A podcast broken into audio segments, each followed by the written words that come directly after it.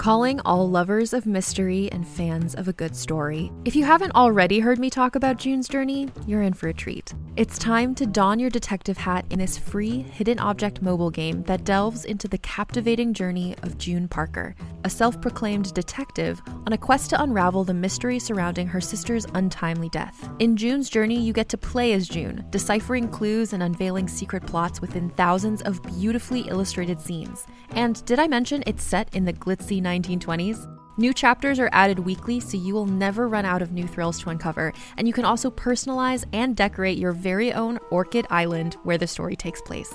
How sharp are your detective skills? Find out when you download June's Journey on your Android or iOS device, or play online via Facebook Games. Your detective journey awaits. Hey there, it's Rachel Ballinger, and I am thrilled to invite you to Rachel Uncensored, my podcast where I get real with my friends and celebrity guests, where we talk about all sorts of topics. From personal stories to hot button issues, we cover it all. New episodes drop every Wednesday, so make sure you tune in on Apple Podcasts, Spotify, or wherever you listen to podcasts. Trust me, you won't want to miss out on the fun and candid conversations we have here on Rachel Uncensored.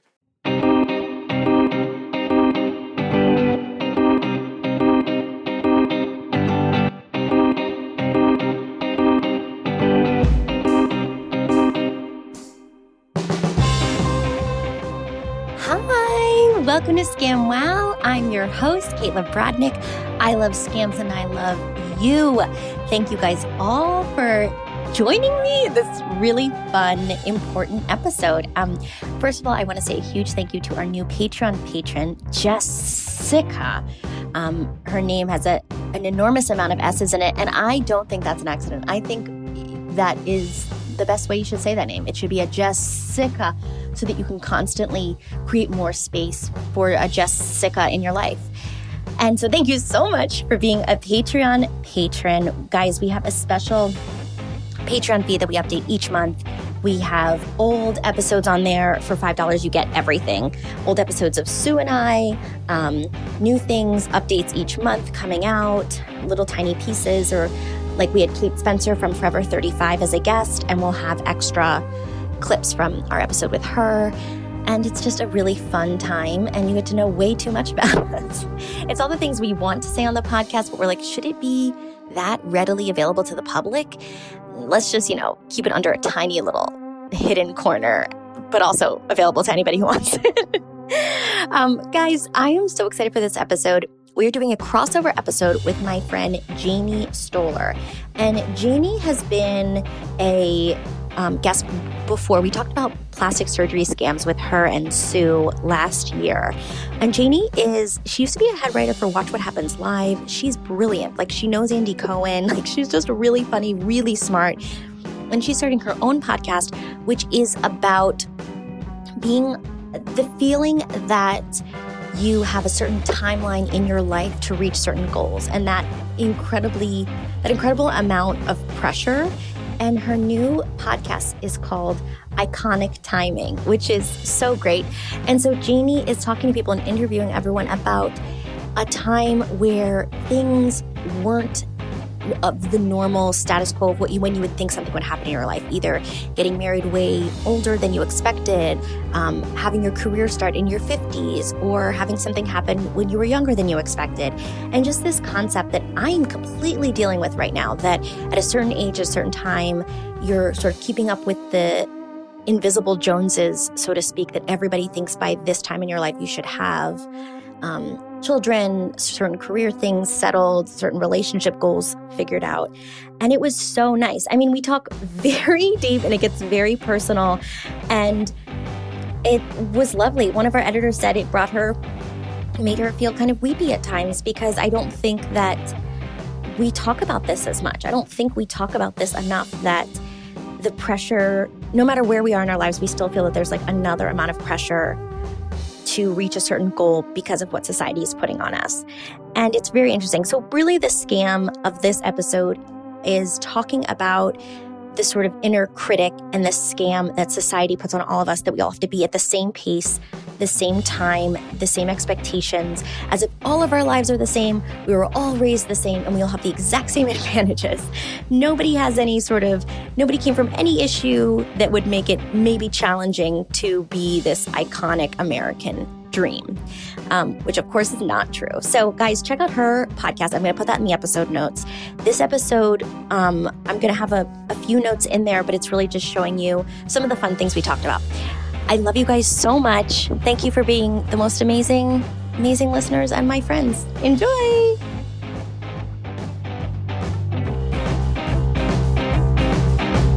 Janie, I'm so excited. So I sent you these things. These are the first thing I sent, the funnest part are TikTok celebrities now, TikTok doctors. And I think TikTok doctors are basically like where our two worlds combined. It's like because Uh-huh. in TikTok Yes, there is yes. like so much scam and chaos and fake, but also in TikTok there's so much education and healthcare and fun.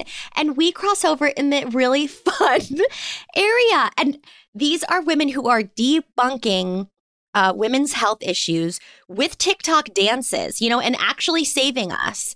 And I am so excited to share it with you.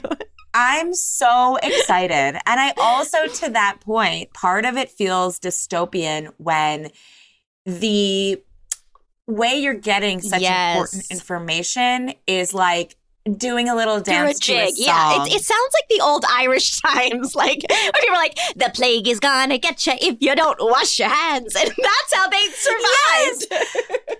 And also, TikTok is such a repository for scammers and Yes. grifters because these people like will be giving advice, and then you click their profile, and they're not real. doctors, They're not real people. or you're like, they're like giving relationship advice, and they're just tw- some twenty three. Oh my god! Oh, but you know what? I will say that 23 year old has done 45 videos in her own basement, and she, her production value is great. So there are some great things about them. But but yeah, there's so much- it's much. true. It's better than Doctor Oh my Oz. God. Like they're getting us, you know, better information than Doctor Oz. So who's, Who's to judge? But I got yes. hoodwinked by a bunch of. So I like. This is super embarrassing. And then we can. I just have to out myself on my Please. TikTok experience. So yes, I have in this quest of. I'm sure you feel this way too, Janie. That like there's something out there that we ha- that hasn't been tapped or hasn't been tapped in the American market or hasn't been tapped in American medicine that somebody else in some other country or some other place has figured out a trick or a catch or a way that women can live better lives because I I we Mhm. both know that money isn't spent on women's healthcare the same way it's been spent on man and elderly healthcare. So No. I have seen people tell me about their grandmother's secret, their aunt's thing, what somebody used for Mhm. PCOS in Canada, and like just these little TikTok things coming through, which has been so interesting to me. I did fall down one rabbit hole of um, black seed oil. What's black seed Okay. oil? So it's an oil that you put on your hair, skin, you drink. It's basically cumin seeds. And Okay. it's supposed to be amazing for you. And it's supposed to heal like leaky gut issues or it's supposed to smooth your hair. And a lot of women, um, it's huge in India, I think Pakistan, I think Bangladesh. And there was even in a store in Astoria that the guy there was like, oh, yeah, this is amazing. You should have it. So I started watching this girl's TikTok. She said she lost weight with it, which is like, hi, I'm like your number one audience. If you lose weight by taking anything. No. And hey, spoiler alert. oh, my heart hurts. bad. Spoiler alert. Spoiler alert. I'm that gullible. So I start taking it and I get a very expensive one on Amazon. I did not tell Alan the price because he will Oh, listen to this podcast and he'll be upset. So the oil was fine, I guess. I didn't actually notice a difference. It made my breath smell really bad. And then, Janie, I was consuming, I didn't realize, a day, two to 300 extra calories of oil. Oh, it's like a Kälteen bar from Mean Girls. Exactly. That is Yeah. exactly it. It, it Yeah. that's what it did to me. And so I don't have that shit anymore. And I'm like, I'm it's kind of fun. Like I I know I'm gonna lose a couple pounds because I just gained oil weight. And now I'm very happy to like clean that drum dry. Well, oh my God, you just touched so many things that my little heart hurts because I love you and I feel what you were talking about earlier is that money is not going to women's actual health. What it goes to is research on weight loss Yes. and quick fixes that are not at all related to health. Like at some point, people realized how much they could profit off of making women think they need to lose weight. Mm-hmm. And then they found a way to make them think that that also means health when it really doesn't. And so, unfortunately, there's a million ailments in the world, and Mm-hmm. the only things we're offered as women in the quote unquote wellness space are like make your skin look younger and make your body look smaller. So I just feel like if you want to drain your money into the wellness space, those are the two Call me main up. categories, right? I got great tips. Yeah. Well, also, oh no, she isn't even a doctor. She was just like a 19 year old selling her own oil. I could have told you that. I know. Any doctor should be disbarred if they ever have like a quick fix weight loss I know. solution. it didn't um, work. There's absolutely nothing. Like your body is a little machine built uh, I the way it's built. So there's no Ugh. tricks. And also, weight loss should never be a goal because a lot of the times when people are losing weight, it's because they're actually doing things that aren't treating their body well. yeah. I'll also say on this note that I feel like there are a lot of solutions people have of like what XYZ can do for your health and what Yeah. XYZ can do for your skin. Right now, there's so much plastic in our water. Oh, Jeannie, it's so scary. It's so like, true. We're not even, the things we consume, the things we touch, are not even putting a dent into the mass amount of environmental toxins Our ice cream is made out of like wood chips. yeah, there's li- literally like, I'm sorry, we are constantly consuming things that are killing us. So I kind of am a bit nihilistic about this stuff. Yeah, like whatever. But I also, I think it's interesting. So I have like gone on a journey about weight specifically where I really don't equate because I've gone down the path of losing weight and being unhealthy and oh, seeing Oh, what that like lifestyle was Yeah. like.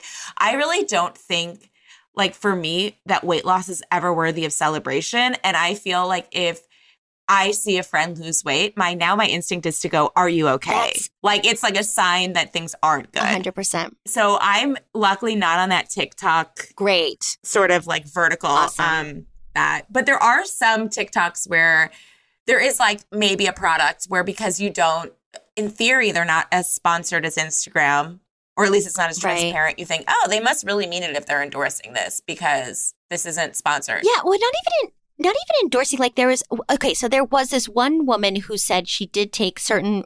Okay, I am I am in this TikTok wormhole. No! Okay, well, she took a certain root and a, a grape and something, and she blended it and ate it every day, and she said it cured her PCOS. Now, I'm saying in the comments, multiple people said it was a Puerto Rican remedy, and multiple people said that that is how their grandmothers helped themselves when like nobody knew what was wrong with them and that like and like and it goes back from generations and they had this special herb with this special grape and I, of course i've saved it because i'm not really going to do it but i just thought it was amazing how also throughout families for women specifically like these sort of like secret stories come through you know like because there isn't a great way to discover ovarian cancer and there isn't enough re- research on like what is Mhm, an ovarian mhm. cyst i mean we know what an ovarian cyst is but i will say plainly when i found out that they qualify like five different cancers all under the umbrella of ovarian cancer i was Mm. livid because Mhm. that they say like ovarian cancer is so invasive it's so tricky well you're yeah when you call five different cancers together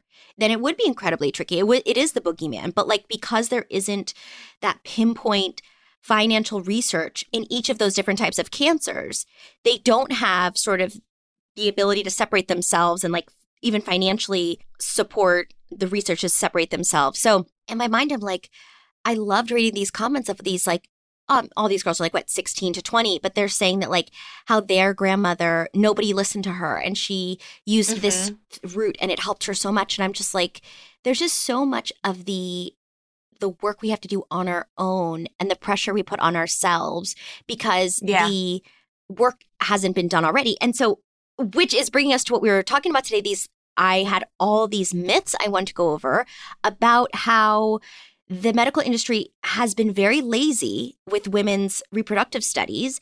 And so as a result, it's all put on our shoulders. So we are going to TikTok. We are looking for valerian root to do something. Yes. And then capitalism will just like rear its ugly head. So, like, I've done a lot of research in my own journey of deciding whether or not to freeze my egg. I'm eggs so interested in this. and how predatory Mhm. the whole approach is, and all of the fudging of numbers to make us spend money and fear that our bodies are somehow like on the verge of exploding when we turn 35. You know what I yes. mean? yes, and I I will say I've said it on this episode before. I mean, I've said it on this podcast before. So I will say really quickly there, and I, this is a great article from BBC, and I want to get these numbers out there. Okay, it said it's often cited that one out of three women over age 35 will not have conceived after a year of trying. The data in which mm-hmm. the statistic is based is from 1700s France. They put together all these church birth records and came up with these statistics about how likely it was that someone would get pre- pregnant after certain ages. And now these are women who had no access to modern healthcare, nutrition, or even electricity. Why would any researcher think that they could tell us something to do about modern fertility? So then in 2004, it's a new widely cited paper that found out that 82% of women between ages 35 and 39 fell pregnant within a year. Why did it take us from the 1700s to 2004 to debunk a, a fact that is terrorizing women and putting this clock in our minds? So between 35 and 39, 82% got pregnant within a year. That's amazing. okay, this is literally like 150 years before Les Mis. like if we can just visualize what's happening in France at the time. This is so pre Les Mis. They don't even have the technology of Les Mis. But guys, they uh, this is so funny. Okay, but this graphic, okay, the graphic they use for this, the the pre Les Mis, it says it's featured in the figures and tables section of the Nice fertility guideline. So in France, they're still using this in their fertility guideline. We don't use anything Oh else from the 1700s. We're not using bath soap from the 1700s. How is that possible? I mean, I do think like also they were their science was so bad back then that they were able to do this kind of study. Whereas now maybe researchers are like, this is an incredibly complicated thing to study. So maybe maybe we just can't study it. Maybe it's just not like that easy to Yeah, say. no offense to like 1700 France, but like, what if the guy sneezed and a bunch No of his no, no France, France, uh, a bunch of like the papers got mislodged or something? Like, uh, we don't know. Yes. What if women were lying? What if their husband said, "Oh yeah, she she gets pregnant all the time," and she's like, "It's really he's doing it with some other lady." Like, we there's. I'm sure the doctors did their due diligence at the time, but there had to be somebody else doing some kind of research before then. A hundred percent. And I would be shocked if women lived past 35. Yeah, that's That probably was part of the age too. I know. They're they're like, Yeah. why are we going to take care of these ancient ladies? You know, they're not even having sex. You lost your sex drive. Honestly, if you were like having a child past 13, you were like an old, you were advanced maternal age in the 1700s. So advanced. Yes. I just think I think it's so crazy. I know I've cited it before on my podcast because I think it's insane, but it also is a fact that has never changed Never changed. and never changed in ingrained in how we are treating ourselves as women, how we are concerned with other people. Like, Yes. even if I hear a woman, an older woman getting pregnant, I'm like, oh my god, that's so exciting because Isn't I don't it? hear about it, and I hope that that could be me one day, and we could have something in common, and it's because of this bullshit. I've also heard a flip, an interesting thing. So my friend who's 35 was horrifying me when she said she's treated as advanced maternal age because that still is the like it used to be called geriatric pregnancy. Yeah, that would be me if I ever get pregnant. the point of my podcast is wondering uh, What the fuck, guys? Anyway, so- what the fuck? Uh, I'm not I'm not on any kind of timeline where that's a feasible idea Sure. because I'm going to be 36 and I am It's a gorgeous age. so far out from any marker where that would be an option. So she's 35 and she was like it's interesting because when you're considered advanced maternal age there's also some benefits Yeah. because doctors do more scans Yeah, they do. And they pay more attention They to do. you. So the benefit of crossing that threshold is you actually get better health care. You do. You you're treated like a delicate, uh, fearful woman whose blood is going to explode at any moment. Like it's just, it's like Which honestly, every woman Yeah, should be treated like. why like. not treat you more delicately? I know. Why does it take like the fear of like I don't know maternal death to have us be Yes. given more scans? Now I will say when I had Lewis. I was 32, 3, and I had all these scans and I wanted the extra scans. But then doctors said to me, Caitlin, you don't want the extra scans because then that just means more anxiety for you, like more ways 100%. I could double check if something could go wrong, this and that. And I have friends right now who are pregnant at this age. Uh, now I'm, how old am I? I don't remember. I think I I want to say I'm 37, but I think I I'm 35 in my heart. So like you know like let's say like I'm. Well, you know. you know what? Mariah Carey doesn't have birthdays; she has anniversaries. So maybe at this point in your life where the age clearly is like not that significant where you could forget Mhm. it, there's something else that this means to It you. does. You know what I mean? I'm welcoming your lack of knowledge of your age. It's so vague. It's so vague. And now my husband's age, he keeps going, and we are the same age. so I know his age. I'm Plus aware pandemic. of pandemic. pandemic. Pandemic, I think we all are allowed to like erase two years off whatever figure. pandemic fucked me up too about like and my acting range i was like playing people in auditions until like early 30s and now my sister was like you are nowhere near 20s you could never play 20s and i was like don't say that to me out loud That's really say it to me out rude. loud. but That's really rude. she's also a casting director and i hope she casts me in something so i'm like okay I was about to say, who is she? And you're like, oh, she's literally that. she's really herself. fancy yeah Oh. she's pretty high end and um i would love to be cast in anything but i have friends that are in that are like 38 39 having children. Incredibly healthy friends. Friends that when i was a child 30 and 39 felt very old to me. These are people who i'm still like we still don't know what a 401k is. Like we're still just like young and figuring shit out which if you don't know what a 401k is you're cool okay? I'm just saying. Well, here's the thing. There's a lot of things you're mentioning that are hitting for me. One is suspended adolescence is definitely a real thing for our Totally. generation where a lot of people maybe in a previous generation like i'm thinking of my parents generation by the time you were 25 the expectation was you were married and you were on a career Yeah. track and that career would pay dividends by the end and you would have your house and retirement your pension mm-hmm. and your kids. And for our generation, I think there's been a lot more scrambling around about how to even get our sea legs. Yeah.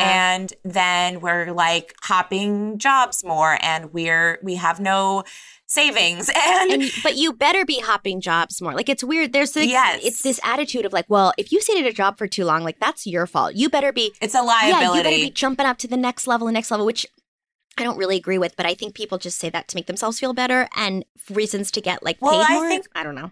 the the career longevity doesn't exist in any path anymore. So there's no longer any incentive to stay. Like it used to be you would get a certain amount of incremental raise and now that's just like not a guarantee they're at all. offering that. And the other thing too is that so like with the liberation of women not being, you know, told this is what you must do in terms of marriage and childbirth and all that, we are in this weird spot where like I know in uh, living in LA and New York, an unbelievable amount of incredibly fully formed, beautiful, smart, funny, capable, self-sufficient women in their late 30s and almost like the men are a liability to them. Yeah. Like they are not partnering No. because the men have not.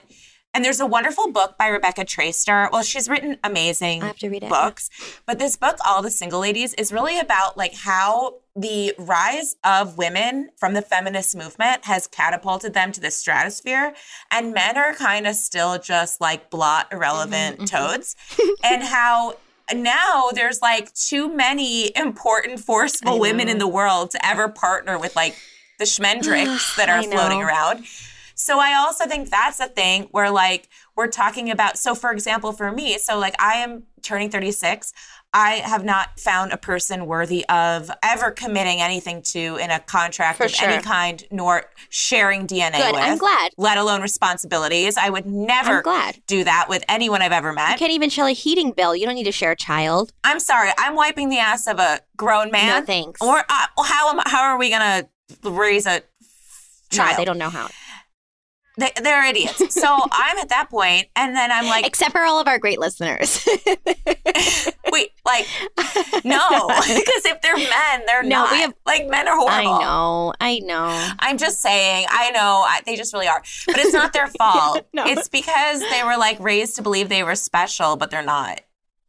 And we were raised with too much humility. Okay, well, I will say, and I don't want to be like one of those people that's like, not all men, but I have found that the men in my life who are pretty incredible are because they've worked very hard to learn how to be different, I'll say. Yeah, and then we are all like, ugh, we're all like born perfect. I'm sorry. I am such. Women are born, no, I am like so sick of men. I agree. No, women are born perfect. That's fine. But I think that what you're saying, I completely agree with, is that there is this attitude that, and it really, I think Judd Apatow really fucked us all over. But like, there's this attitude of like, you're so cute and silly, and you're like this young guy trying to get by. Like, isn't it adorable that you're trying to do good? Whereas like women are like, oh, you're like in knocked up, like you're a newscaster woman who's crushing it. So sorry, you have to pull yourself down to be with this like shitty Seth Rogen. And I, when I saw Knocked Up, I cried for like 24 hours. I cried so loud. I cried in the movie theater. I cried on the subway. I was with Alan and his best friend, and he was so concerned. And I was like, this is my nightmare. Like, this is my nightmare to have a man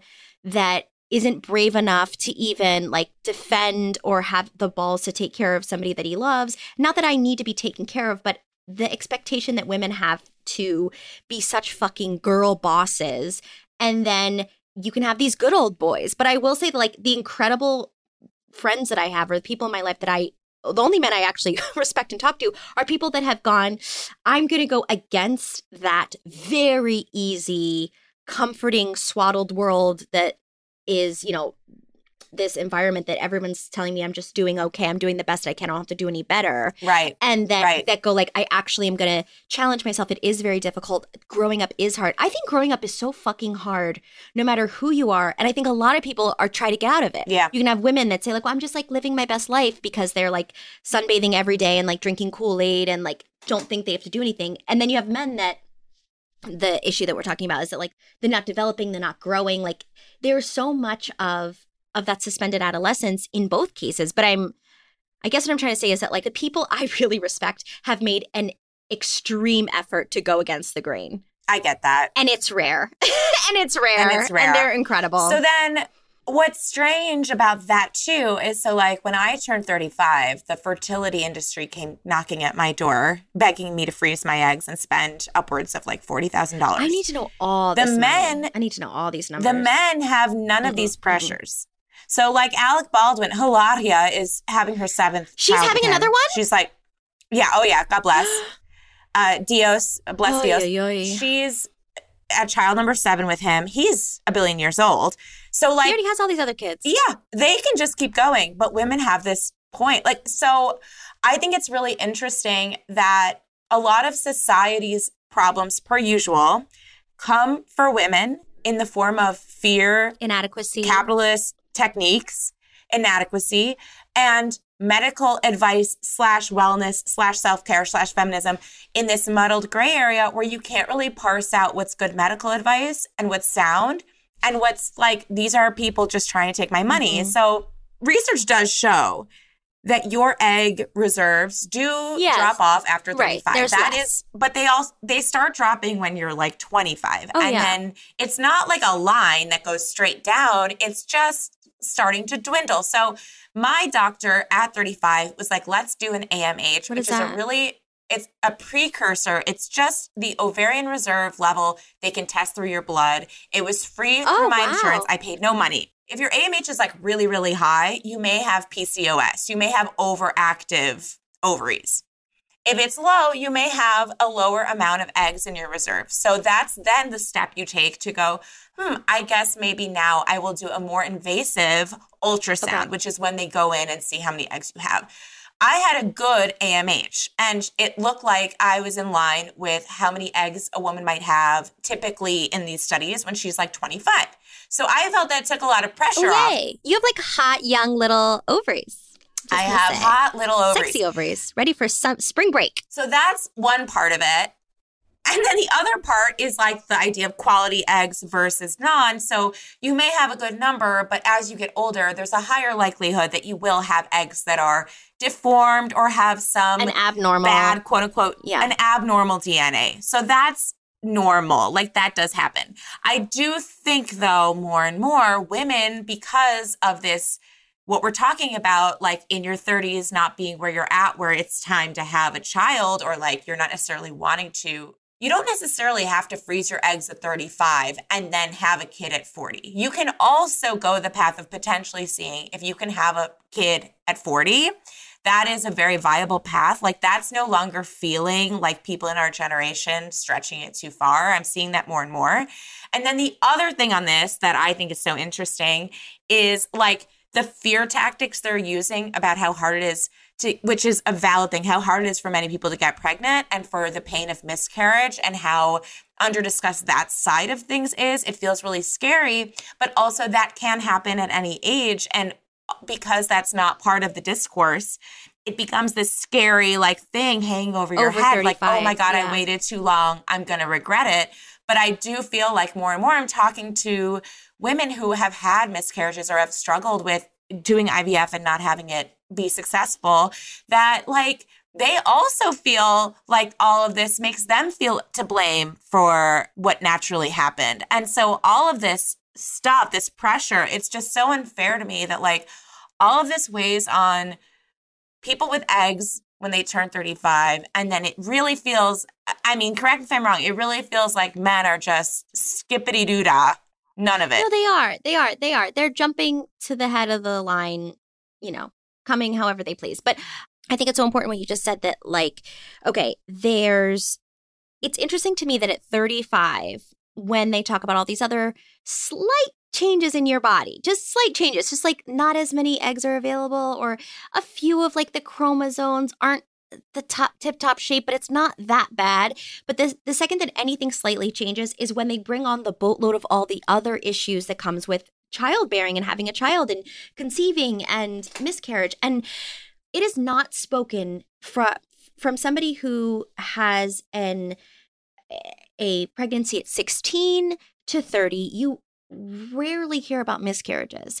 And you rarely hear because sure like the odds are in their favor that their bodies are younger and they're going things are working in a certain way but it is common in women like and it is common to not be able to conceive right away there's only like a 20% chance you can even conceive it the, the, the contraceptive rates of naturally doing it and hitting the spot are so rare what I wanted to say was that so at 30 is like when all of the risks start and then everything else is piled on top of it. So then for some reason you believe that when you're 35, all of these risk factors are huge, but the risk factor has always been there. It's only being spoken about at 35. Maybe also women in 30s and 40s are just like, hey, bitches, I'm going to talk about my experience. I'm not afraid if I get, if I have a miscarriage. I'm not afraid if I can't conceive. I'm going to help the other woman because there is something with women that I do feel that we are put in the society that you have to be good little girls, you have to keep your head down, you have to be quiet, you don't want to rock the boat, you don't want to eh, give too much attention to you, let nobody think you did anything wrong. And at a certain age, you're just like, honestly, everyone can fuck off. I'm doing the best I can. I am crushing it. I have reached this ceiling and I'm thriving and I'm not getting the credit I'm doing. I'm tired of being quiet for so many years or being well behaved for so many years. And so I think like it might be the and the information is there, but I also think women at 35 and 40 are also coming forward to say I'm sick of being silent about this. I'm sick of suffering alone. Like there's just there's so mm-hmm. much with the age. There comes yeah the female experience, there comes exhaustion of being like controlled by by medicine, being controlled by patriarchy issues. And so it does sort of snowball at this like crux at like 35, 36. And I don't think it's fair to any woman. And I'm sure you felt this, Janie, because this is like a lot of what you were what your podcast is about too, is that like there was this idea, and it might still be the same way. It might be in some cultures different, but that like a younger mom is better than an older mom. And I don't know how that can be true because right the therapy that I have had, the therapy that my husband and I have had, and that my friends have had, I know we are all better and will be better parents the older we get. Oh, absolutely. You would rather have a parent who's a more fully formed person. Perhaps they had more ability in their career to gain leverage to be able to take off more time to be a present parent. Like, we don't know all the circumstances. And I personally feel like yeah, the best parent is the parent who wants to be a parent and there's no good Yes. age. But if you're not ready, like that pressure can really crack you. And I don't know. I just think like my mom was 38 or so when she had me, which was, Amazing. you know, advanced maternal age for the time. But I remember talking to her about how it was so important to her to have a career and she really didn't like regret having a kid No. older. I mean, it made it interesting. She got cancer when perhaps it was in terms of like my Yeah. age, she passed younger than my peers' parents Sure, sure. passed.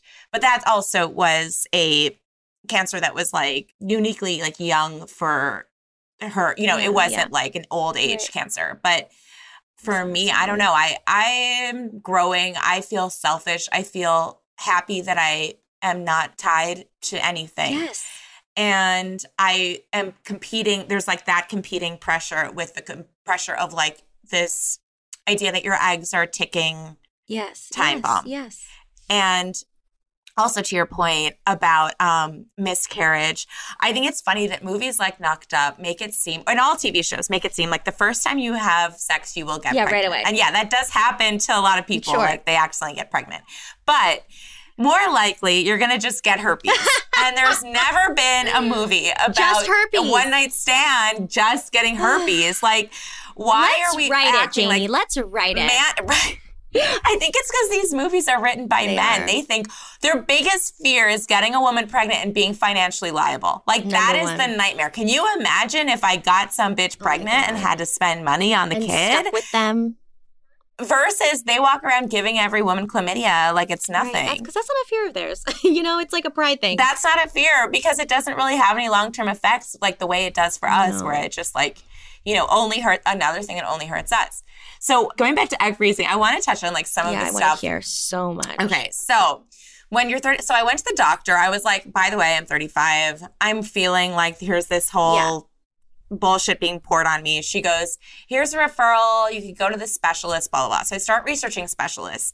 The first thing that struck me was the cost. Okay, I want to talk about the cost of egg freezing. When you just do the procedure to go from first you do an ultrasound to the retrieval and then there's you know you do the shots in Okay. between so basically you're like overstimulating your ovaries then you're stopping ovulation and then they do the retrieval. So there's three types of medicine that you take over the course of about a month. You have to keep going. Bunch of doctor visits you go check in but you're also administering the shots yourself throughout the month.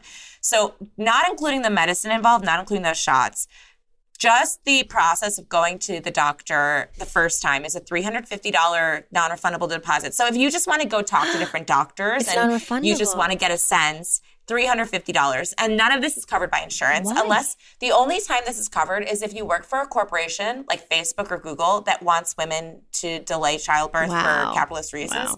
They'll cover a lot of this, but most companies don't cover any of this and insurance doesn't cover it. So $350 for your consultation. Fabulous.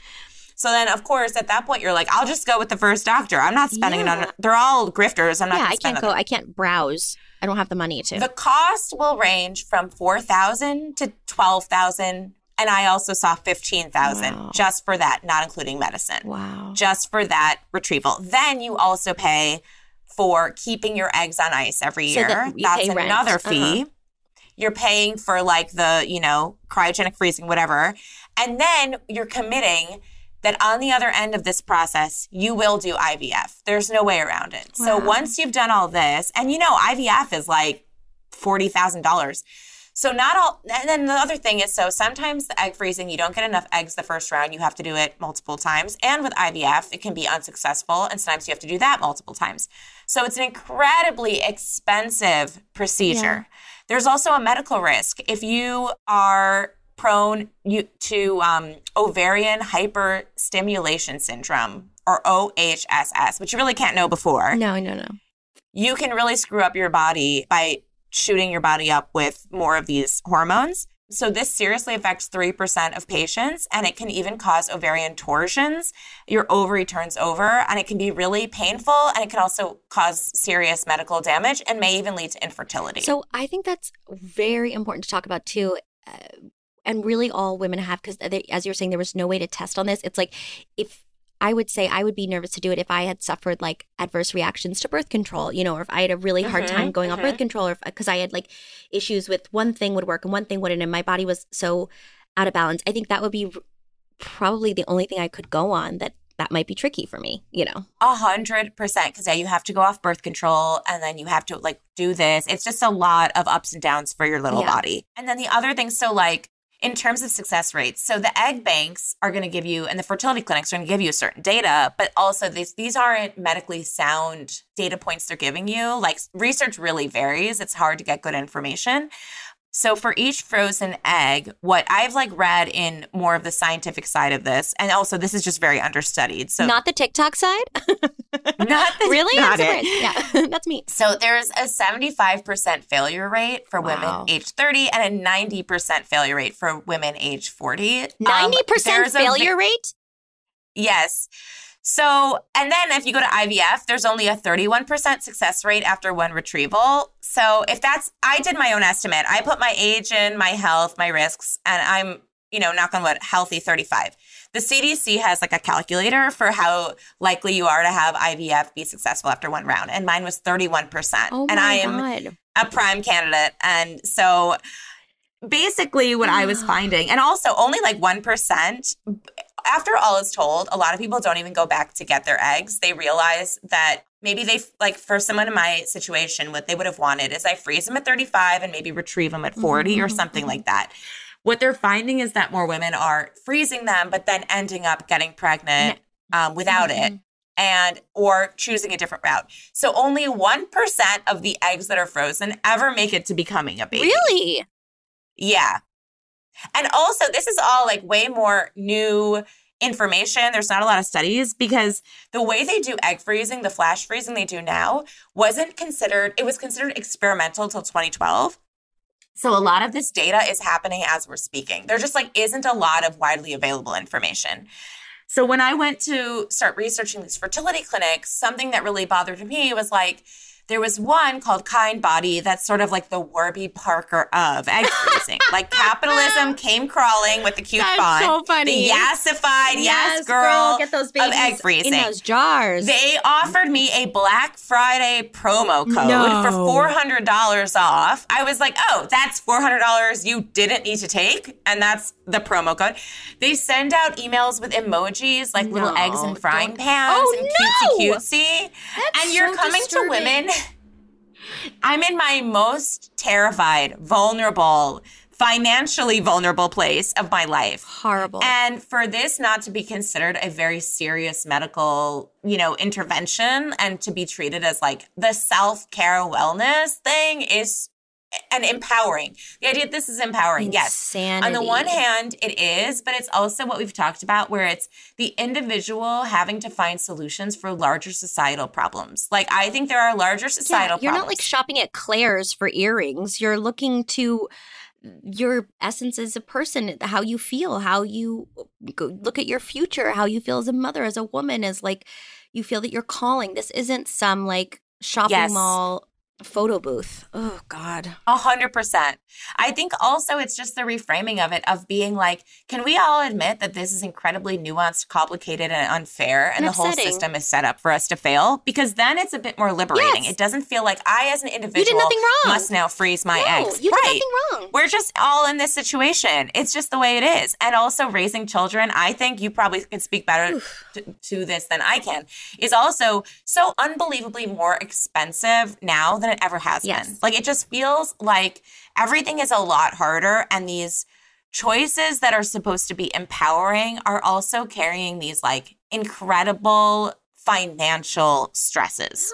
Exactly. I mean, saying that is I don't think it's it feels comfortable for Alan and I to talk about like why we don't have any another child. Like at this age, like Lewis has a bunch so Lewis is 4 and he has a bunch of people and a bunch of kids in his class that have second siblings.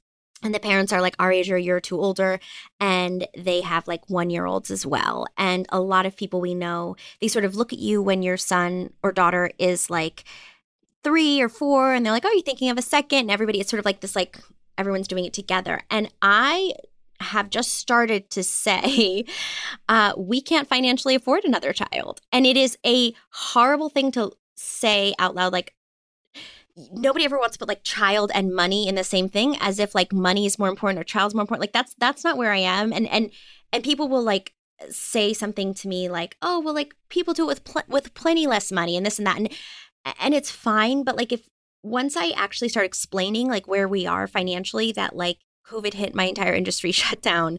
Um, Alan's a freelancing investigative journalist, like working right now on prison reform. Like we are living in an apartment that's very tight. You know, like, and, and I think like if we had another child, it would add an amount of anxiety and stress in our lives that wouldn't Mhm. be a happy home. Like, I think we we could make it work. Like, we could all up our antidepressants. Like, we could make anything work. We're holding off, which is also what's totally scaring me. Like, am I going to lose my chance? Are my eggs going to all like A fall out of my body? I'm holding off to make sure I can just be a little bit more financially stable if we could have a dual income or something so that the pressure then wouldn't be so heavy on this house and heavy on my older son who suddenly he can't do anything he wants to do because we can't afford anything and and that's fine i know kids shouldn't get what they want but there is an element of like nobody will will speak of that like it, it, it's it's almost heresy Yeah. to say I don't think we're financially stable to have another child. It's like, how dare you? You should be have, especially, oh my God, in the Jewish community, it's like, have all the babies. You have to have all the babies. Like, babies are blessings and they are blessings and they do bring greatness. But I have felt that I've had to keep quiet the financial side of the reason why we're waiting for a second child if we do have a second child. Okay, so first of all, I think it's so important to say that because we were talking earlier about stigma around being an older mother, Yeah. and you're sharing the flip side of Yeah. that, which is like also you are being a responsible person by considering the reality Yeah. Of what it's like to have a child in whatever circumstance.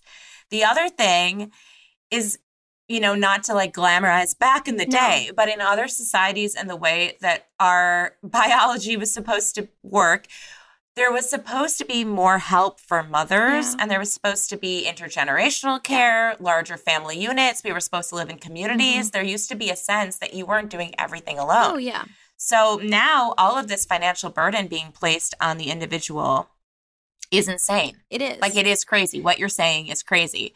And another thing you're hitting that really bothers me is like when you are a woman or someone who has who produces eggs, I should say, when you hit the marker of, oh, when are you going to get married? You do that. When are you going to have a kid? You do that. Then the next thing you get is when are you going to have another kid? When are they going to get a sibling? When are you going to give them a sibling? When are they going to get a sibling? There's always the next marker of the thing you're supposed to be hitting that makes you a bad mother, woman, wife, provider if you're not doing the next And thing. I agree. Like, a million people can like i'm sorry i was just It's like awful. there's so many only children in the world if you want another child that's valid but also you're not like doing a disservice to this child by offering what you can financially and your attention and all of the love you can give and space Yeah. like you live in a contained space you have to move if you want them to have their own room Yeah. whatever you're also doing a service to a child by giving them everything you have. So, regardless of how you feel, which is valid about wanting another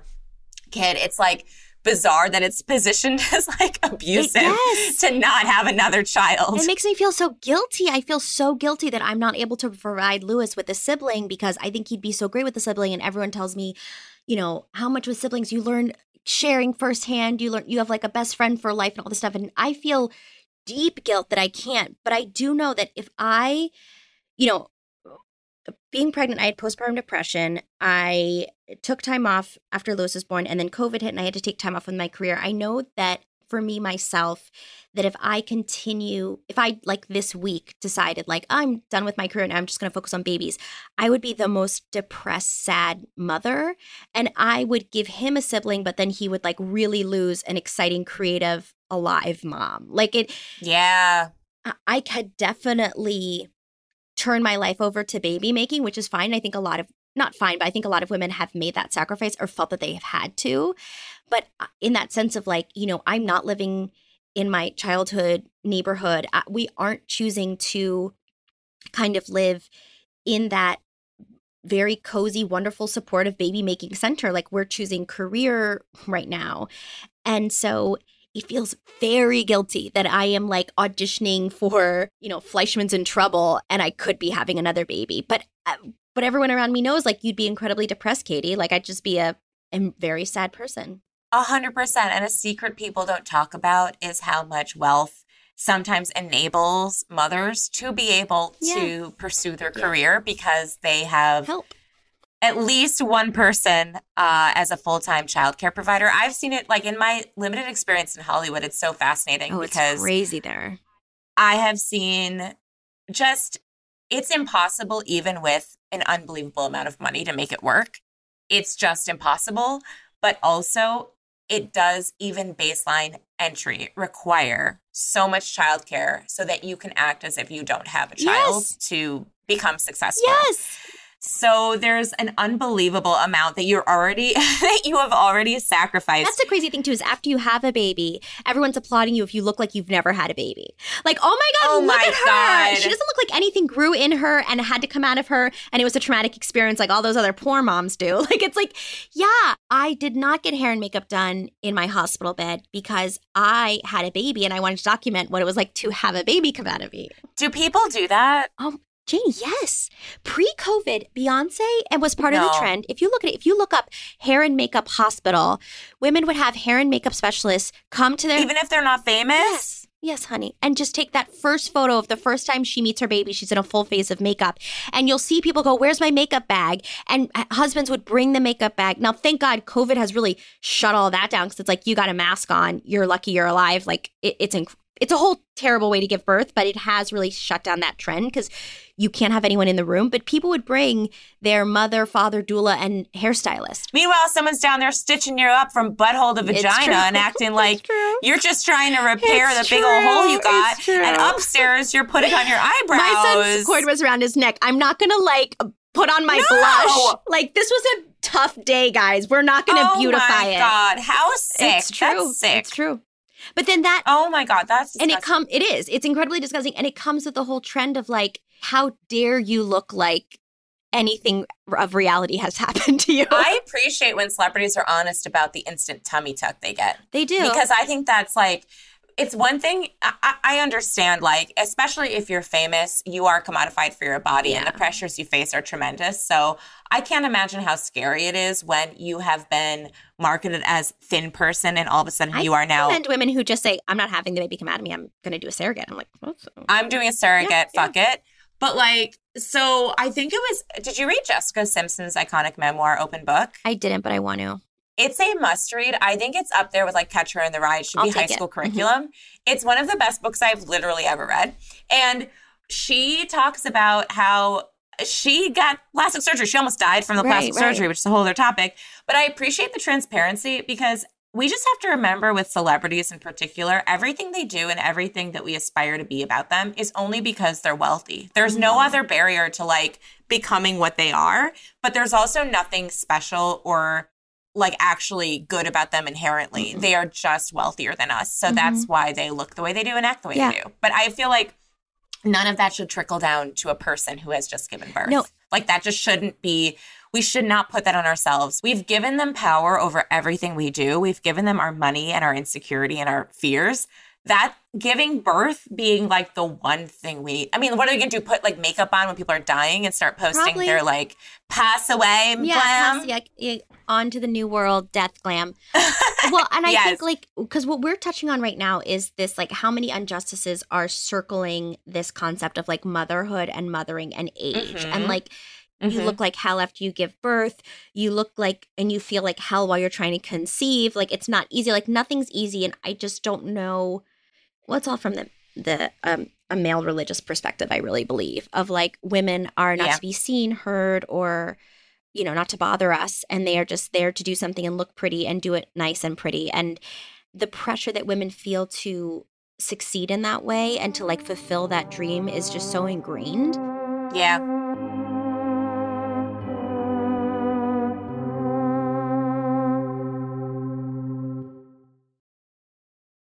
Hey there, this is Justin Bartha. I made a funny new podcast, King of the Egg Cream. It has the greatest cast in the history of podcasts with actors like Lewis Black, I'm torn by my feelings for two women. Bobby Cannavale, You can eat it, or if someone hits you, you can put it on your cut. Melanie Lynskey, I wonder what these marvelous things are that look just like boiled chicken feet. Jason Ritter, I can break things and pick locks and kill people. Michael Stuhlbarg, The whole point is to inspire people that they should make themselves better. Ari Graynor, No, don't whet its appetite. What are you, an idiot? me, Justin Bartha, That's not just any egg cream, that's a Lemke's special. and all narrated by the hilarious Richard Kind. This is the story of Harry Dalowitz and how he rose from nothing to become New York's King of the Egg Cream.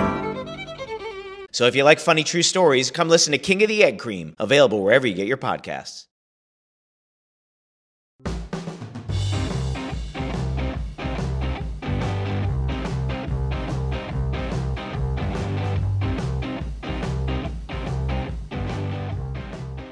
Wait, so I want to know though, Janie, how you are feeling now. How did you feel? So where are you? You have Mm. eggs. Can you go over like the numbers of the amount of money you spent and like what your forecast is for your like what you're thinking now? So I'm not doing Okay, it. great. I have not spent a dime because when I did, yes, I did the AMH. I felt that that was a point, and that was free. Great. and that was I love point free. when I decided if this were a different number, if I had had a different outcome, an alarming amount of low eggs, at that point, I would have said, you know what, we're going to freeze Mm-hmm. them. Might as well. And I know also, I'm also not saying this to judge people who decide to do it. I fully understand it. And if I were in a different position financially or if it were covered by insurance, Totally.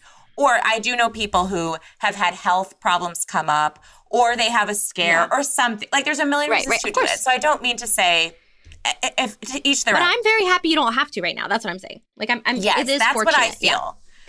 That's what I feel. So I'm not doing it. I think if also the consultations were cheaper, I may have gotten sucked in. I think the idea that it would be $350 was a lot. And then when I was doing research and calling them, I felt like a cog in their machine. Yeah. I felt like there wasn't a lot of individual attention. So, you know, they were get, sending me like automated voice messages from like their sales team. No Basically, it felt like buying No a thanks. car. And the other thing that happened was while I was researching this, one of the most, you know, like lauded Southern California fertility clinics, there was like a People magazine article about how they accidentally implanted the wrong mm. eggs into people and were switched at birth. And these two people have been raising each other's oh children. God. and I thought, wow, the level of care that these clinics are going through. They put more care in their fonts than they do in their eggs. A hundred percent. I was really disturbed by that.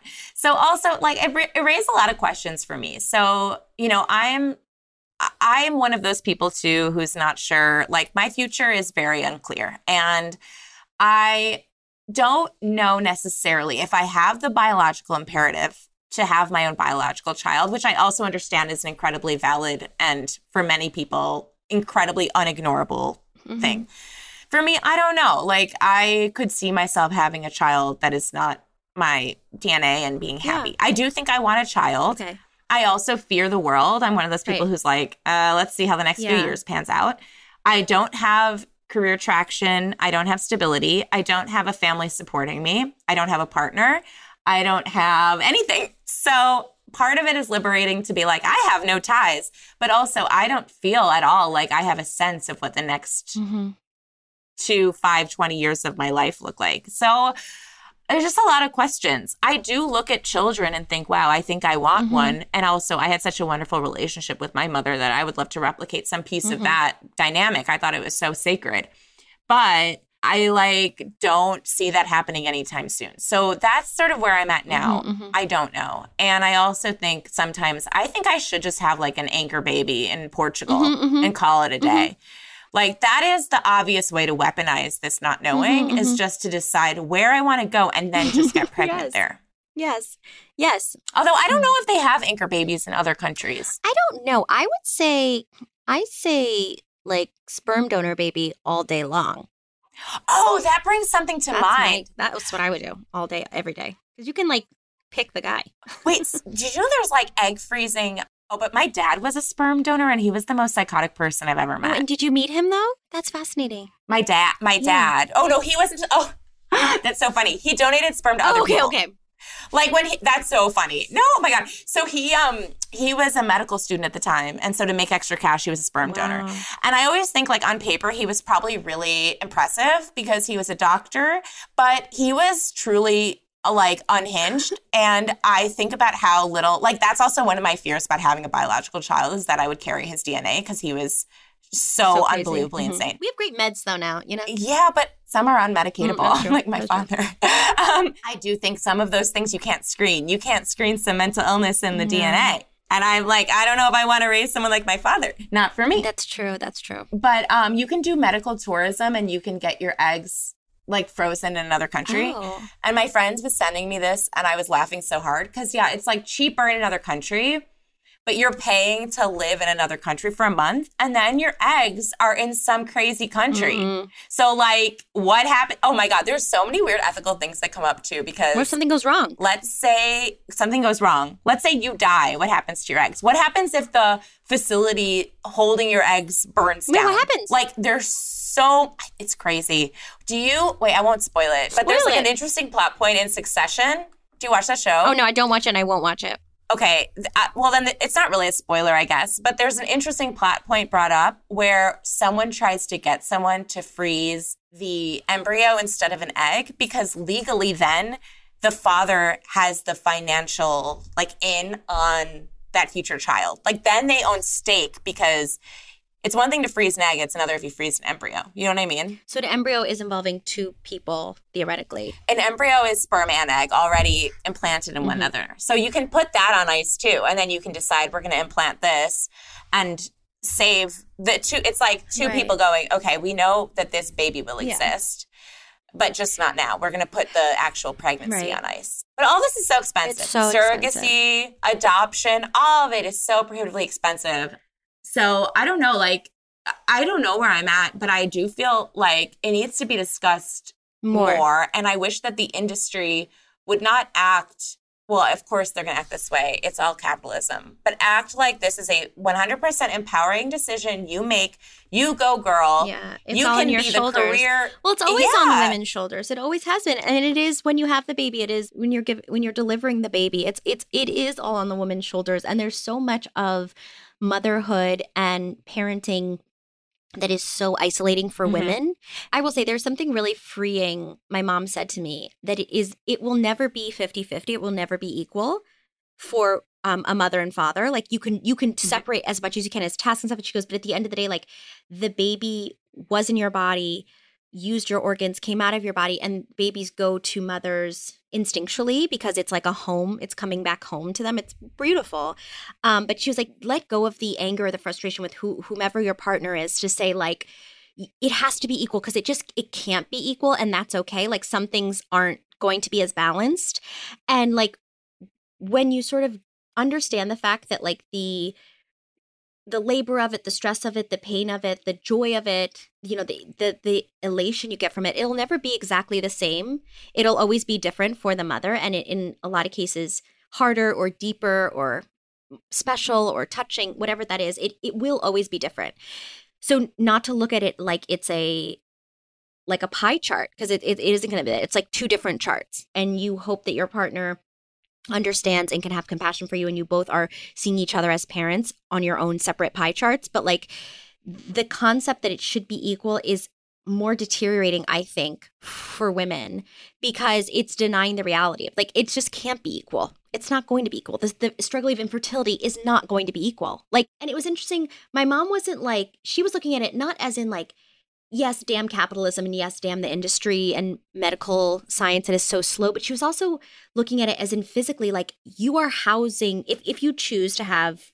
a baby, you know, using your own body, you are housing that baby. There's no way it can be equal. There's no way you're you're going to feel a baby kicking or a baby moving or you're going to feel like burping and you're going to have issues or the baby gets hiccups. There's no way the father or the the spouse, the partner will ever feel that and to them it's unfair and unequal because they wish that they could be a part of that in a lot of ways. You know if you're lucky to have somebody that is involved and happy and like wants a child as well it it is unequal to them. You know they won't get that experience. So my mom was sort of like it very much helped me and i've always said this to new mothers like try not to make it a 50-50 there's so much that we as women as brilliant feminists like want to have things be equal yes get me the salary pay uh like get me get the salary gap out of the way Am I post feminist if I feel I have zero expectation on a male partner should a woman decide to have a biological child? Like, I have zero expectation. I think and assume they will do nothing. So that might be post feminist. i'm not sure and i think it's also like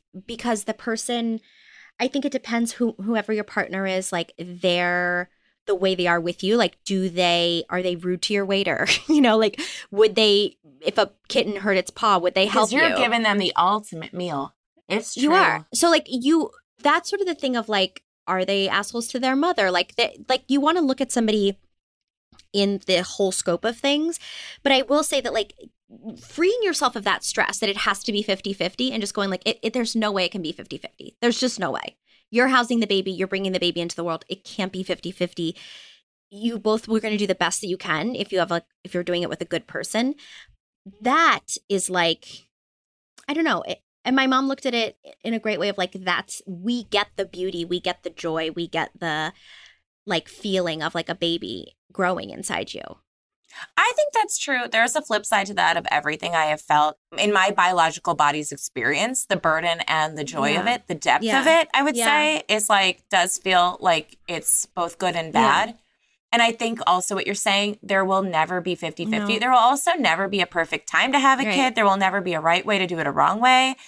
All of the things that people tell you that work for them also are so specific to circumstance that I just feel like sad that anybody feels guilt for doing it wrong Right. when there is no right or wrong and everyone's like really quick to project Yeah. i feel i don't know I want to get rid of the guilt and shame that I have for not having a second child. I'm i think I really yeah. want to get to a place where I don't feel guilty or that I've done a disservice to Lewis or to Alan or to like my family, my parents, like that they don't have more grandchildren. Like I feel this incredible amount of pressure on all sides that I'm not reproducing more children because I also I love kids so there's that thing of like I would be great with lots of kids in a house like I when I was a child I would ima- I imagined myself having when I'm a mom and I have five kids we're to have a big huge house we're all to play and mm. everything and you know I didn't expect myself to be writing my own pilot and auditioning and hoping to move to LA and get a writing job and things like that. Like I, I didn't think I'd write a book. Like there's just things that I didn't expect.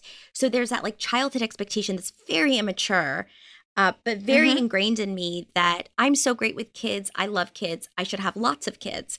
And I that's not really in the cards for me right now. And I don't really want that right now. Like if I really wanted Yeah. a ton of kids and a big house, I guess we'd move. But I think we're at a particular age where there's certain timelines that all intersect, unfortunately, at the same time. Yeah. The pressure Yeah. of career, stability, child, marriage, all these things kind of happen at once. And, you know, there's that old thing like, can women have it all? And the answer is like, obviously, no, No. they just can't. If they have a lot of money, it's easier to get more pieces of every pie.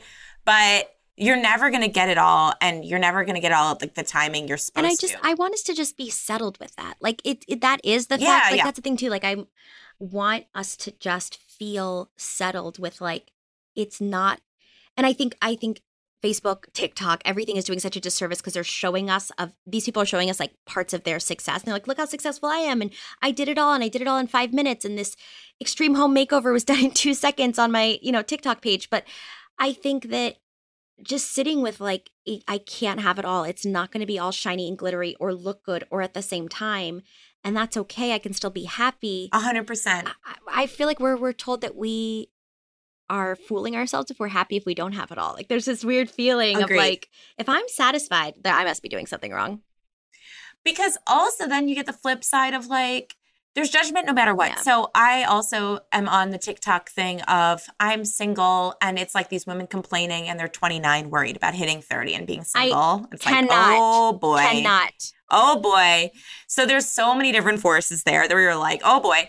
But I also think there's like in that whole world, the single versus partner, I know that there's a lot of flip sides to that. You can be very lonely in a partnership. You can be very fulfilled alone. You can have some nuance in the middle. All this stuff has nuance. And I think, like, yeah, all of the narrow advice about where you're supposed to be. I think especially the pandemic showed how oh, BS yeah. this all Oh, is, how women and mothers are treated so horribly by the workforce. Everyone's disposable. I think now is a really good time to just reassess and everyone just sort of get together. We're going to write a new contract. I would love it. Take the pressure off. Like it's all good. Everything's fine. I know. I want that, and I want. I'm hoping that like for your for this podcast, that not only can your guests help you also to like debunk all these things that they've had in there, but I want you to like to release all of the stress of your own like age, timeline, panic, fear that is so there. Oh my God. I want It's that with for all of of us.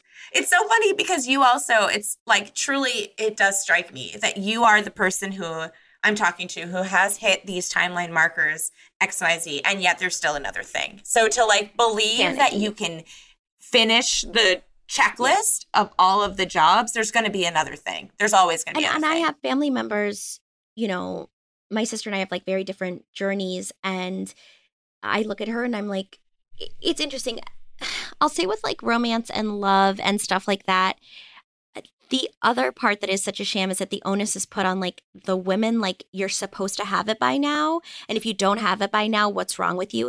It was just literally 100%. sheer luck that I met my husband and became obsessed with him. And then he also agreed he liked me back. and he was a good guy because I feel I could have like definitely been married by now, but I would be married to someone who sucks. Like that's not like oh, it's never been an option. It's never been on the table. It's just like no, I've only known people who are. But here's the thing, horrible. Jamie. I really sucked when I was younger. This is the crazy thing too, is that there's like this other element of like when everybody was coupling up to marry forever, like they I had to get sober and like realize that like I had a drinking problem and I was very chaotic and I wasn't like a great partner in certain ways. Like it drives me crazy for women that are friends of mine, close friends, family members who are in their 30s and are making themselves feel bad for having like very healthy, beautiful standards and for taking care of themselves so well. Because the other side is that like I know friends who are married and now divorced who had these like car crash quick marriages slow slow burning marriages and were very unhealthy but decided that they wanted to have like all their ducks in a row at that time. So yes you can check off that they got married but you can also check off that they got divorced. You can also check off that they have like child custody issues. Like the judgment that i feel that my friends have for not ma- getting married young is also at the same time those were women I really loved and respected who put themselves first and weren't going to sort of like you were saying just be with some horrible guy or that they weren't ready to get married yet. Like that's why I feel like for me and Alan it was this really amazing fluke kind of accident. We both were very young and then we both decided to get better and do the health and the therapy and continue to work on ourselves as people and do very hard work together. But there was a chance that either one of us could have been like, I'm not going to work very hard for you or Mm. or this Mhm. relationship is not worth me working hard and growing. And the years that you grow between 20 and 30 are either for the better and for incredible success, or they can be imploding, or you can grow really healthy and be a single. And because you're working on yourself. Or between 20 and 30, you can avoid ever doing any work. You could Totally. only do drugs and never feel totally. and avoid any sort of responsibility. But one day it'll wake you up. Yeah. So you're saying it's like a choice when you do it and if you do it with someone else. But there's not a sense that you have to meet a partner when you both are like fully formed, perfect individuals. There's also the growth you can do together, which I think is very lovely. There is the growth, and I mean that genuinely is what happened with my husband and I. Like we had the growth together. Like we we would not be here now if we weren't growing. We grew during COVID. Like we had tough, tough times, and people always say that in relationships. I never really understood until like we were just struggling. And it's not like people say like, oh, I'm sure that there for other people there's infidelity or there's cheating and stuff like that. But for us, it was just like depression and sadness and struggle and our careers shutting down and like our values as people and anxiety. Like it was just we had life that we had to figure out. But what I want to say to, any of my friends who are older and haven't found that person just yet, that like you were doing an amazing job taking care of yourself. Either whether you're doing it with a person or not, Mhm. you're doing an amazing job. Like I don't think you should look back and say like, "Oh, I should have had I should have been married by now or I should have had this by now." Because you shouldn't look at yourself and say like, "Oh, I did something wrong in my 20s." you guys have were incredible and you did something really healthy and really strong and you took great care of yourselves and you made decisions to not be in certain relationships that maybe wouldn't have worked for you or wouldn't have been healthy or would have put you in a great disadvantage now it's this feeling that there's a judgment on anything you do you're damned if you do you're damned if you don't like Yeah. you made the best decisions that you could at that time in your life to get you to be a healthy person period whether it's with a partner or not Mhm. with a partner i Mhm. the luck of it the the the chance of it that i met my partner and we got healthy together is like incredible but like you could also be healthy by yourself and the chances that you figured it all out by yourself and it was not distracting in any way and you got your health on your own like that's sort of the tough thing is that people because somebody else decided again, I think it's some religious institution decided in the 1700s that women have to get married at this time, have babies at this time, and, and have this sort of like plot along your life, that they decided that's how it's supposed to go. We put that pressure on ourselves if we're good or bad. But the bottom line is that we're both trying to grow as better people. And we both Mhm. want to mother, but we both are also Mhm. creative women who want to live a fulfilled life. We don't want to feel stifled and feel imprisoned by these other pressures. Right. So it's 100%. I just I don't I don't want any of my friends, family members, anyone to feel that the incredible work they did on themselves when people it looked like other people were connecting up or getting married and everything that like that isn't the incredibly valuable because you're going to look Mm. you're going to still be with yourself when you're 60, 70. You know, partner or no partner, like are you going to have to then have like a midlife crisis at 50 and decide everything you thought was a lie and have all this guilt and then finally work on yourself? Or did you work on yourself in your 20s, crush it at 30, and who knows what's going to happen for the rest of your life? Isn't that so true? That's so profound. And that's also like the thesis statement of Sex and the City of like, which is so beautiful, which is like the most important relationship is the one you have with yourself. And your friends are also and like, diners. your You, you sit at a diner. You, know, those are and you sit at a diner and then you have like a weird spin-off Yeah. that's a perfect Yeah. show but i do think that is also so like you're hitting something that i think is like a beautiful and i know we have to wrap up it's like a beautiful place to sort of leave Mm-hmm. Yeah. where i'm going to be thinking about Okay. this i think as people who are raised women we spend our whole lives being seen by other people, being perceived, being judged, being looked in on. And we don't have the thing that typically boys are raised with to see out. We see ourselves being seen. Mm. We are perceived. And I've like talked to psychologists about this because I think it like really affects young girls and the way they perceive themselves like through Instagram and they perceive themselves through social pressure. We're just raised to be perceived. Mm-hmm. So what you're saying is like a reclaiming of the idea of looking outward and reclaiming your relationship with yourself as the most important longest term relationship you're going to ever have. Mm-hmm. So of all the markers you hit and of all the timelines you're not adhering to, if you are in a happy, healthy relationship with yourself, that's like the one thing no one can take away. Yes, and the one thing you're always going to work on. You're Mhm, always going to have mhm. that. Like you're always going to be working on your happiness, your anxiety, your depression, your your inadequacy, your judgment. You will that's not going anywhere. So you can work on it That's so at any point in your life and you can you can have worked on Yes. it in your 30s, 20s, 70s. Like I, I think I think that the idea of like the sage old grandmothers there's like they have this pause and they've had this amount of time in their lives where they have kind of like the chaos and the child raising and the expectations are gone and they can they can do what they want to do and they are happy and can take care of themselves that is what i hope for everyone i love to achieve earlier in their lives that they don't have Yeah. to wait until literally everything's has shut down and they've retired to to find peace and joy and value like why let's have that now and and that involves like appreciating the work you've done so far not going like why haven't i why aren't i married already why don't i have kids already why don't i have Yeah. me too like why don't i why don't i have lewis have siblings already like well because i'm doing very hard work right now and that's okay I love that. And that's valuable. And it doesn't necessarily look like the thing you can post on Instagram or the thing that's going to be on a Wikipedia No. page, but that's it doesn't matter because that stuff is all for the other. It's not that's all for being perceived. What are the things when you look at yourself that are important and the things you can say, these are things I these are achievements that only I know about because that's what that's really what matters. I love that.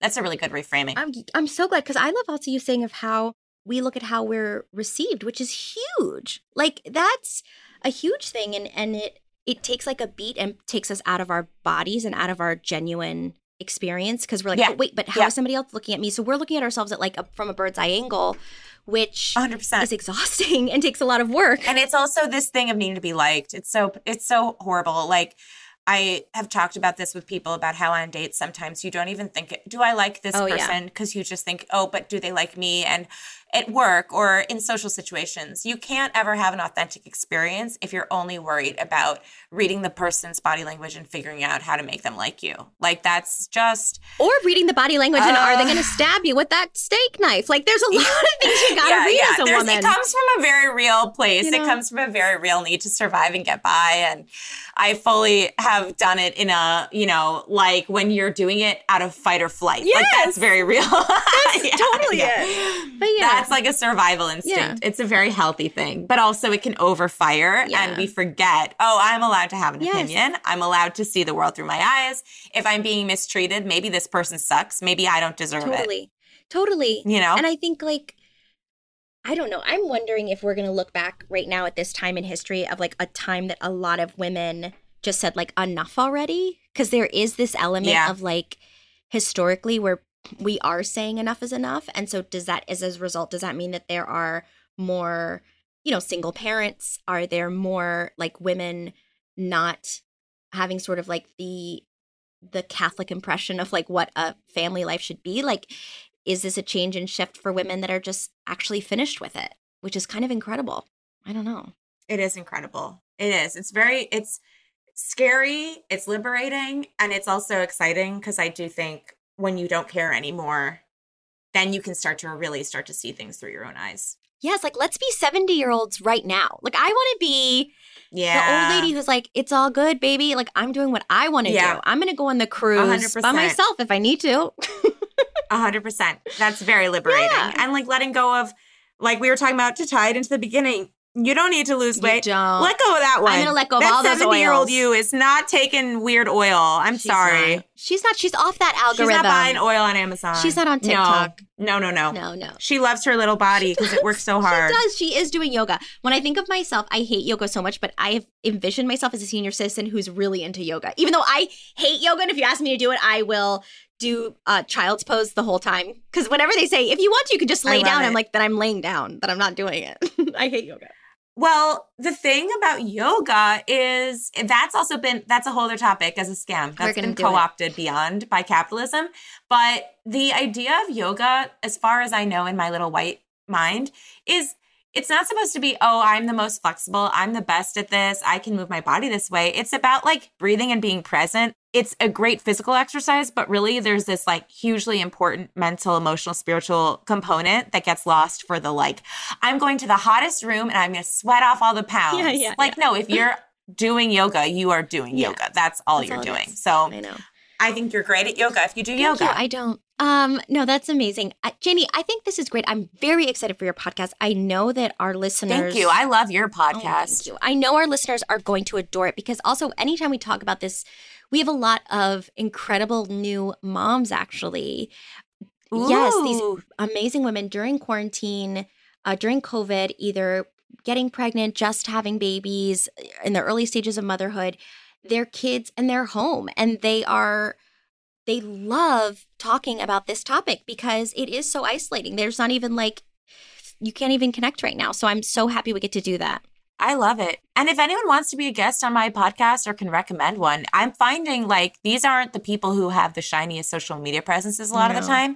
Basically, anyone who has thoughts on the quote unquote timeline and has subverted it is who I want to talk to. Like the woman who at 70 takes up yoga or Yeah. the woman who has a child at 50. Like I just am having trouble finding people who aren't the quiet, patient, like older person who's Our producer. Okay. Okay. Perfect. Perfect. Because yeah, I I talked to uh, a Hollywood person who was very interesting. Um, I'm talking to a person who dealt with being trans. Um, Mhm. that somehow like you then have the timeline plus a new time Right, blah blah blah.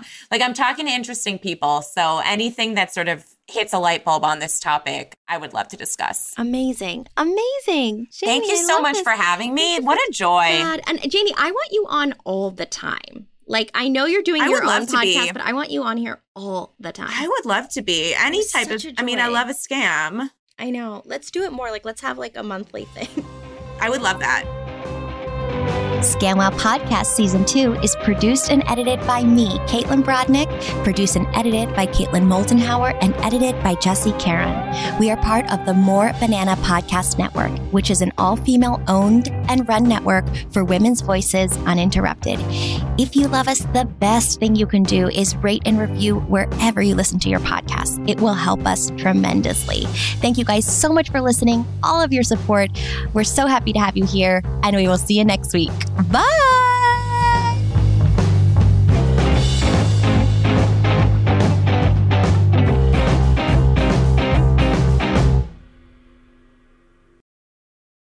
Hey there, it's Rachel Ballinger, and I am extremely excited to invite you to Rachel Uncensored. It's my podcast where I sit down and get real with my friends and celebrity guests, where we talk about all sorts of topics. And sometimes we might be under the influence when we do so. We cover things from personal stories to hot button issues and it's the only place on the internet you can find an uncensored version of me. It's a side of me that you might not have seen before because it's not the most family or brand friendly. But don't worry, I'm still sort of slightly a decent human being. If you're intrigued, then make sure you check it out. New episodes drop every Wednesday. You can find it on Apple Podcasts, Spotify, or wherever you listen to podcasts. Trust me, you won't want to miss out on the fun and candid conversations we have here on Rachel Uncensored.